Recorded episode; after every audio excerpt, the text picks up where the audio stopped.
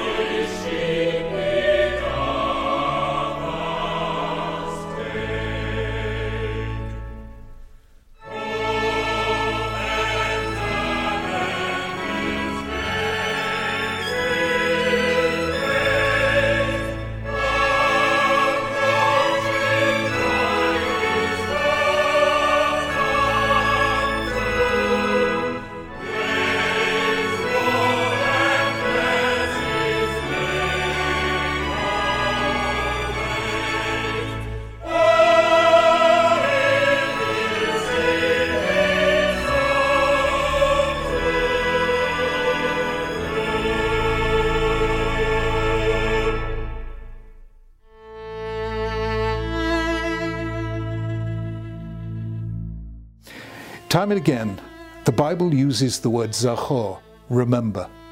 And that's what we do today on International Holocaust Memorial Day. We remember the victims of the Holocaust, as well as other victims of other tragedies human beings have inflicted on one another. Why is it important to remember? Because memory of the evils of the past is the best way of avoiding evils in the future. We can't bring the dead back to life, but we can ensure that they didn't die in vain. Those who forget may repeat. Those who remember know that we have to find another way. One of the greatest privileges of my life has been coming to know Holocaust survivors. Most of them lost their families, and so they became a family to one another. They helped one another live through the trauma, the loss of all they knew and loved. They'd walked, each one of them, through the valley of the shadow of death. Yet never have I met people with such a tenacious hold on life. What I found most moving was the way in recent years they've shared their memories with others, especially with young people, the builders of our future. I can hardly begin to understand the courage it takes to relive the pain of those nightmare years. Yet they've done so not in hate or bitterness or anger, but the opposite. What they've wanted to say is don't take freedom for granted, cherish it. Don't take prejudice for granted, challenge it. Don't stand by in the face of violence and hate. Defend the defenseless and show them they're not alone. Evil happens when people let it happen. And our best defense against it is never to forget where evil leads. That's why International Holocaust Memorial Day was established and why today, 75 years after the liberation of Auschwitz, we remember what once was and pray for the strength to ensure that never may such things happen again.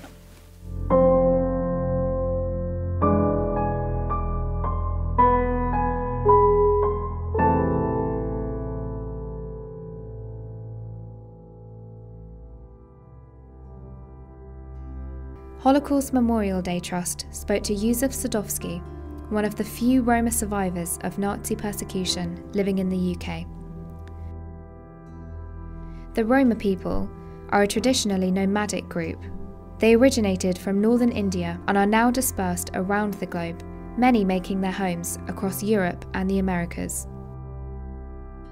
There is great diversity in the Roma community, and the word Roma is often used as a collective term for a variety of groups who describe themselves as Roma, Gypsies, Travellers, Sinti, and other titles.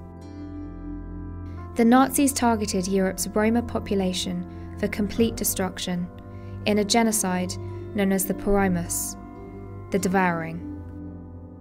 More than 200,000 Roma people were murdered or died as a result of starvation or disease.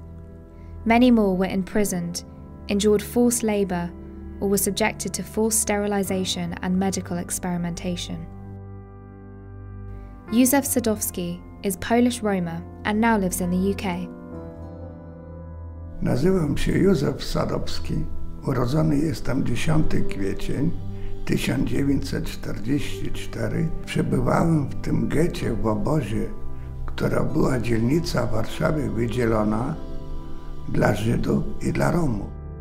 When Józef was a baby, his father contacted couriers who were illegally smuggling things in and out of the ghetto. Jak mnie te kuriery mieli wykraść z tego getta, to jeszcze ojciec w tym getcie żył i matka. Józef was successfully smuggled out of the ghetto and taken to a Roma community. He lived with them mostly in the forest for the rest of his childhood. He later found out he was the only one in his family to survive. His mother, father, and three siblings were all killed by the Nazis. Po wojnie to się dowiedziałem, że tak, ojca wysłali do pod Gdańskiem do obozu, tam zginął. The Nazis believed in an ideal of a pure Aryan race of Germans and targeted anyone they believed threatened this ideology. They were heavily influenced by ideas about racial purity and used this to justify hatred, persecution, and discrimination across Nazi occupied Europe. Jews, Roma, disabled, and black people were targeted for these reasons. Other groups were targeted by the Nazis for other reasons. Roma people were forcibly taken to concentration camps, including the infamous Gypsy camp at Auschwitz Birkenau. Those who escaped this fate were murdered by soldiers in the woods, who shot them and buried them in mass graves. But the persecution of the Roma people didn't end with the war. Józef and his community still faced persecution. Natomiast takie słowa mi weszli w uszy, że do tej pory to słyszę. The Polish language has only recently adopted the word Roma. Kiedyś to nie nazywali na nas Romowi, tylko mówili Cygani. Roma people in the UK still face discrimination and prejudice, far more than most other communities. That is why it is important to learn about stories like these, learning lessons from the past and remembering the victims. Niektóre państwa to jak słyszą te opowiadania, czy słyszą tą rozmowę, to myślę, że to jakaś bajka, że to nieprawda, a to jednak była prawda.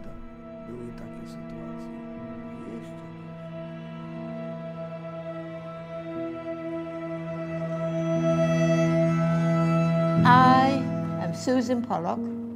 I lived in a small village not far from Budapest. I'm a little girl, 13 years old. We were loyal citizens, law abiding. Little did we know, little could we imagine the horror that invaded our lives.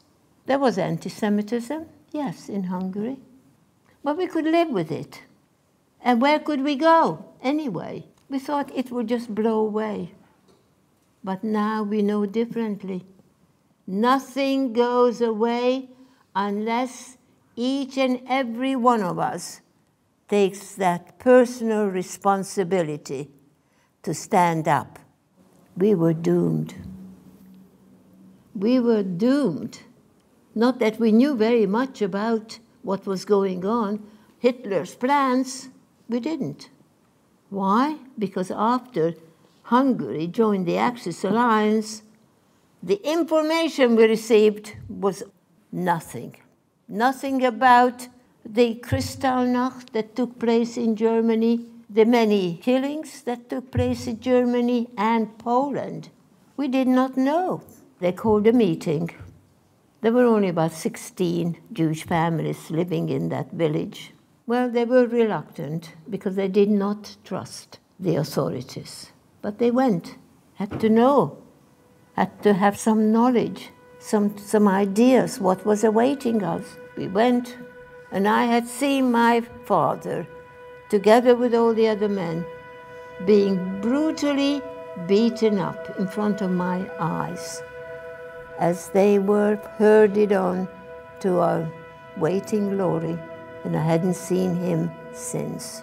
And then the Hungarian gendarmerie came back and said, We're the next ones to be transported. Women and their babies, their children, all pushed in to these wagons. Finally, the train stopped. My hair was shaven off, and we were marched into these barracks. We were sent on a death march. When the uh, guard wasn't looking, we were scraping for food, and if we were caught, you were shot.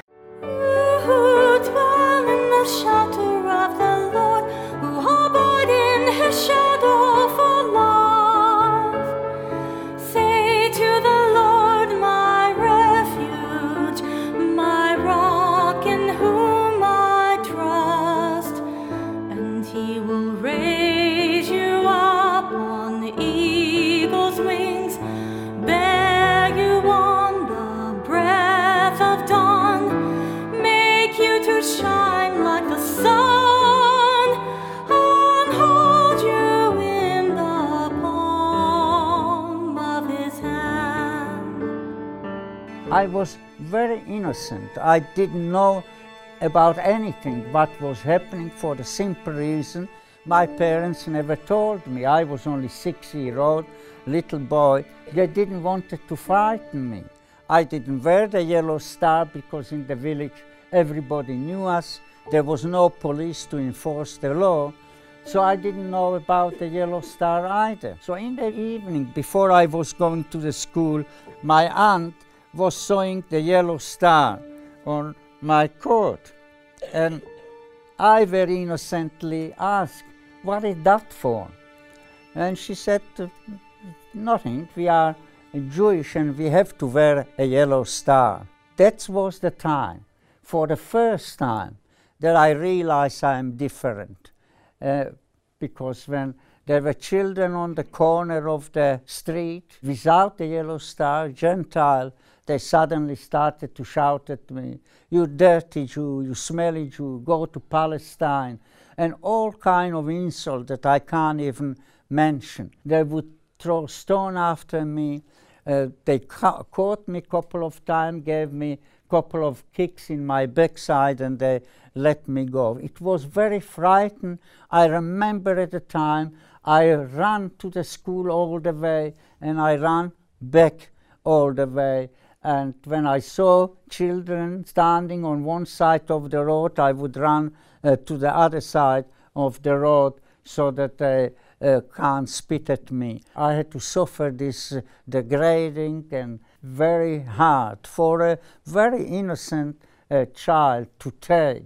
I'm reliving my past. When I started to uh, speak in school, uh, it was very, very difficult. I, I, I uh, used to break down because while you're speaking, sometime the event becomes very real. And um, today I can take a, a sup of uh, water and hide it a little bit uh, because it's not very pleasant when you have uh, 300, uh, uh, 400 uh, students and you are in tears or anything like this. I speak to educate the young people uh, that we make sure history doesn't repeat itself.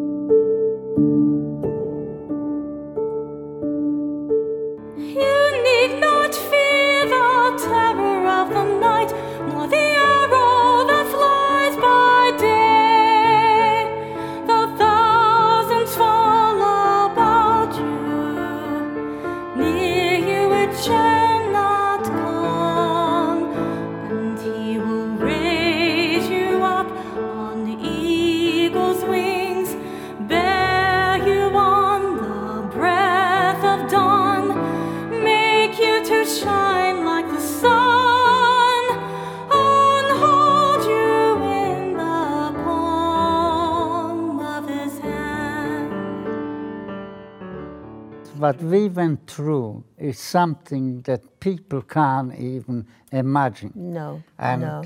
I feel when I meet you, like I met you years ago, Yes. you're part of the family. Yes. And that's something special Yes. that is among the Holocaust survivor. Yes, We very are- true. Yeah. Very true. There are not many left of us. No, no. There is that trust that exists between the survivors. Oh dear. You can ask yourself, how was it possible?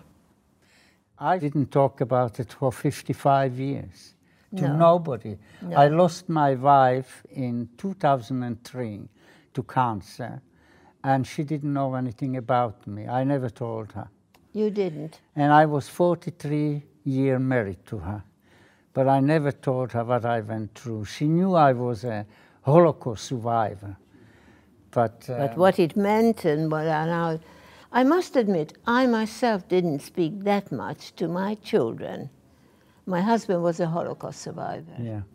So I didn't have to discuss anything with him because I suppose, you know, the horror and the, the, uh, the tragedy that befell us, having lost family and us, I mean, incredible suffering we went through.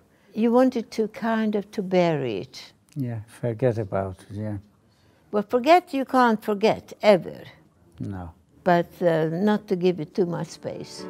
For to his angels he's given a command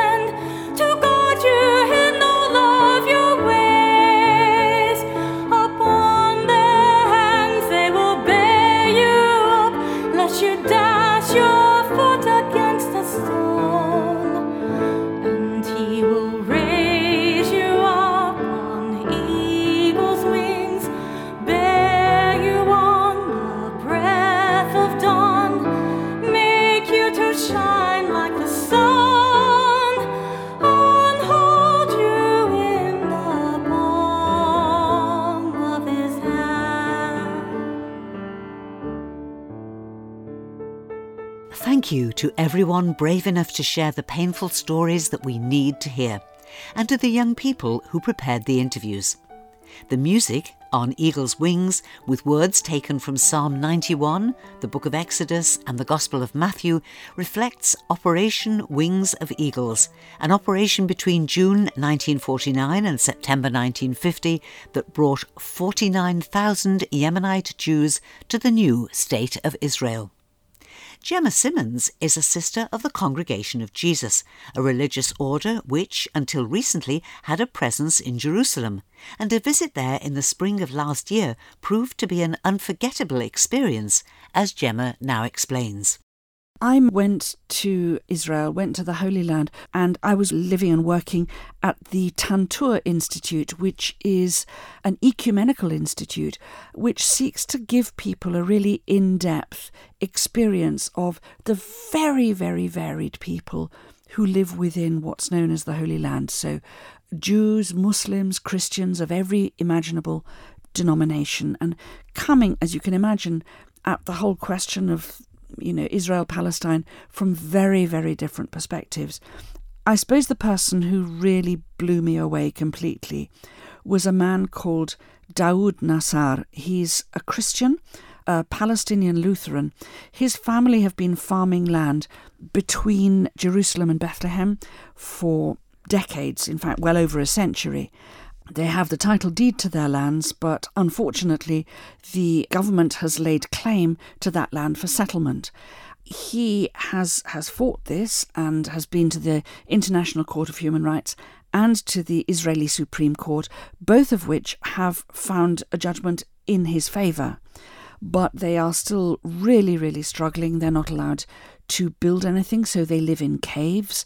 They're not allowed to have access to mains electricity or water, it's a really, really difficult, a really suffering life. But at the entrance to Daoud's farm, there's a big stone, and on the stone is written, We refuse to be enemies. And this man, who has, he's in the third generation of his family that is struggling for the right to remain on their own land he is adamant that he will not be made an enemy of anyone. And he actually runs a thing called the Tent of Nations, where people come from all over the world to learn the art of reconciliation. And it's all very well to talk about forgiveness and reconciliation when you're in a safe place, when no one's taken anything away from you. But when you're in a situation where your most basic rights are being violated day after day, to dedicate yourself to reconciliation and friendship and non enmity and forgiveness, that's an absolutely astounding thing.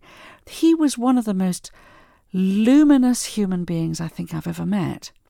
And I notice, for instance, that at the moment in the political atmosphere of the United Kingdom, there's a sort of violence with which people are talking to each other. There's a resentment and an enmity. People are taking up really quite extreme positions and refusing to accept that the other person may have a point of view. And every time I find myself tempted to be like, that and thinking hard thoughts about people who don't see things my way. I go back to thinking about my friend Daoud and I think, Gemma, go back to the Tent of Nations. You can go online if you look up Tent of Nations. He's got a, a website where there's an invitation to come and spend some time at the farm and this kind of thing. And people do from all over the world. But his determination to live in peace with his neighbours, whoever they may be, including the soldiers who came to cut down his fruit trees and the people who blocked off one of the entrances to his farm. He refuses to make them his enemies. And in a place like Israel Palestine, when, as we know, there, there are really horrendous tensions and great difficulties, and you know people who've had their families killed on both sides of, of the argument. To find a man like this so dedicated to peacemaking is is just world changing for me. It was for me. I, will never forget that man.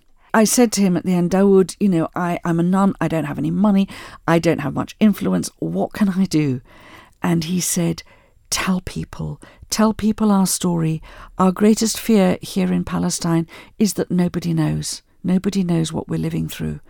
And I said, Well, that I really can do.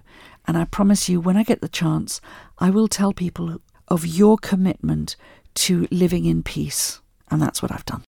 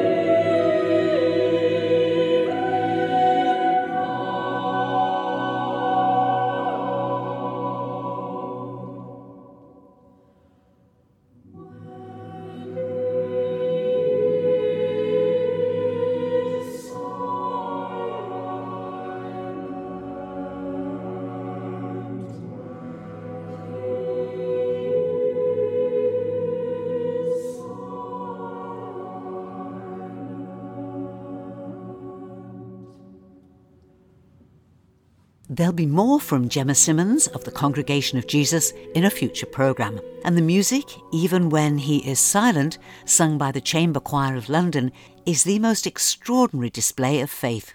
It's a musical setting of words written during World War II on the wall of a cellar by a Jew held in the Cologne concentration camp. I believe in the sun even when it is not shining, and I believe in love even when there's no one there and I believe in God even when He is silent. I believe through any trial there is always a way.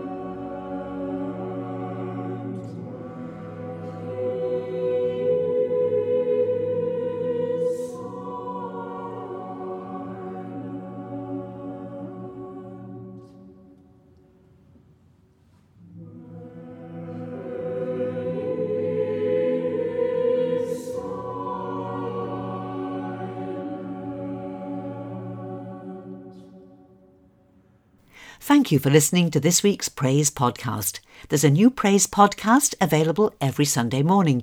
You can subscribe for free at Apple Podcasts, Google Podcasts, and Spotify via the Manx Radio smartphone app or at manxradio.com. So, till we meet again, this is Judith saying thank you for your company, and I wish you and those you love every blessing in the days ahead.